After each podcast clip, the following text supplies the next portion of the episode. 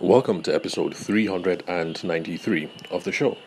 Today we're going to be tackling the last question that came up at the Evolve Africa Instagram live session, and that is going to be what marketing trick works every time. Now, this is a question that I get a lot, and I also see on other people's social media, and that's because people are looking for that magic silver bullet that you're going to do and is going to make things um, easy. So, my answer to the question which is also an answer that I suspect you guys may have come across on other people's, um, what I say, other people's content, is that there is no trick that works every single time. Now, the way one um, business consultant explained, I can't remember who it was at the moment, the way he explained it was this that even if you do discover a magic bullet, the thing is, everybody is going to start doing that magic thing, and then by definition, the efficacy is going to go down over time. So, for instance, uh, early days of the internet, blogs uh, and websites are becoming popular and really useful, and then people latch onto this thing, SEO. And for a time, it looks like SEO is a magic um, silver bullet. Do SEO, your website performs very well, you show up in Google search results, and then you make a ton of money because people are calling in because they need you to be the wedding photographer, they need you to be the planner, they need you to be the whatever. But the thing is, over time, people develop a greater appreciation for SEO, learn how to do SEO properly, whether it's black hat SEO or white hat SEO. And um, over time, the overall uh, quality of the game increases, and then you're back to uh, square one because the overall playing field has changed and everyone is more or less at an equilibrium and then you have to start looking for the next magic bullet and so, if you have this frame of mind, you'll find yourself always jumping from one thing to the other and to the other. Just like when I was a kid, um, really little, maybe like secondary school, the magic words then were um, Six Sigma and I think lean, especially in manufacturing circles. So you're going to find yourself running from uh, total quality management to Six Sigma to lean to SEO to um, what else? Content marketing to whatever the fad happens to be um, at the moment. So instead of trying to figure out what the silver bullet is, and you find yourself chasing one silver bullet after another, depending on the time, the context, and the generation that you're in, you're better off just coming up with a thorough but adaptable sales and marketing process for all times and all seasons. And that's part of my preoccupation here on the podcast, and that's why I talk about these things that are fundamental to improving your sales game. Prospecting, going out and looking for people to talk to. How do you decide who is the ideal person that you're supposed to reach out to? Um, qualifying, trying to figure out those who are serious from unserious because some people are just curious, and if they're curious, they're nice to hang around, but you should be paying more attention to people who actually think your product or your service can solve a problem. So if people are curious because they think you're a wonderful wedding photographer or a wedding planner, you know, that's cool. Find other ways to keep in touch with them.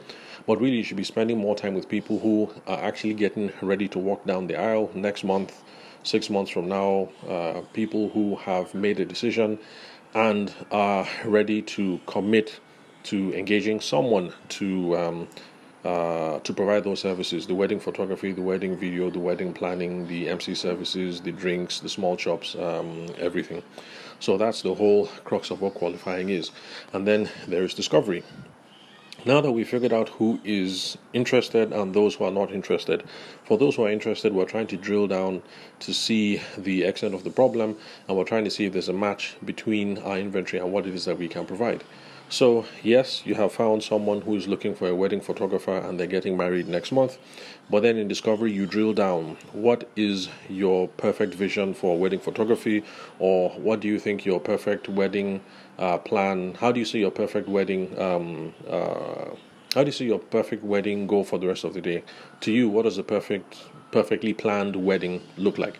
I'm not sure if that's the kind of question that wedding planners will ask, but just roll with me for a moment. So you ask those questions, and then you're going to find out that yes, they need a wedding photographer and they're ready to drop 400k now. But the thing is, they are looking for much more, uh, much more simple um, aesthetic. But maybe what you do is really, really high end uh, with all the Photoshop and all the editing and stuff like that. And if that's not the thing that you can provide, then there's no point in going ahead with it because, well, first of all, you have gotten the uh, the information from your qualifying sessions, sorry, from your discovery uh, sessions that you've been having with them. And if you go ahead knowing that they are looking for something that you cannot provide, then you're going to have an unsatisfactory customer experience at the end of it, and that is not good for business. So that's the whole point of discovery. What are the things that are important to them? Which one is a problem? Uh, what are the high ranking problems? Do I have the skill set? Do I have the inventory? Can I uh, deliver? So that's on with uh, uh discovery. And then next is, uh, hmm, let's see, I've lost my train of thought. Okay, so after qualification, okay, so I'm assuming that you have provided the service and that you fulfilled. Then next we worry about customer satisfaction. Is everybody happy? The reason why that is important is because making sure that you lock down the customer satisfaction bit is what will allow you to make a case for repeat business and for referrals. And that is really what will keep us happy in business for a very long time. Not just that we uh, satisfy clients today, but that we do such a good job that they're uh, ready to come back for more. Not just um, after the wedding, they come back for um, what else? Baby showers and uh, all the other things that follow, uh, or office end of year parties, and um, that are also willing to tell their friends, their family members, and their associates that uh, Kemi, she's a solid wedding planner. Um, hit her up. This is her phone number. Tell her I sent you. She's going to take good care of you you know those sorts of things. So especially for those of us in the wedding and the event space customer satisfaction that is what keeps the uh, ball rolling um, for us. So, these are the sorts of things you should be paying attention to, and these are the sorts of things that should be the focus, that should be your focus when you're trying to come up with a thorough but adaptable sales process and marketing processes. Because all these conversations that you're going to have with people is going to give you all the information about who your ideal customer is, how you go about talking to them, the things that they're interested in, and uh, things of that nature. So, these are the fundamentals that I think think you should be um, working on every single time. And yes, eventually you're going to hear of some magic trick. Uh, so let's say we're back uh, 10, 10 years ago 10, 15 years ago when everybody was talking about SEO. So you're doing your fundamentals. If everybody starts talking about SEO, then yeah, pile on the SEO thing is going to help. So keep on with the fundamentals. Um, keep an eye on what it is that is going on. Things might come up uh, that might help. Like there's all this talk now about uh, NFTs and uh, Web 3.0 and blah blah blah. And if you can find ways to incorporate NFT into um, eh, sorry NFTs um, NFT strategies into your sales and marketing. If you can find a way to do that, then sure, um, by all means, uh, do so. But pay attention to the fundamentals um, all the time, every day, every week, every month, every year, because there is no magic trick that is going to work every time. Because, yes, one day a magic trick will come and it will work. But the thing is, news is going to spread fast. Everybody's going to be doing it, and then you'd have lost the competitive advantage, and you're going to be back to square one.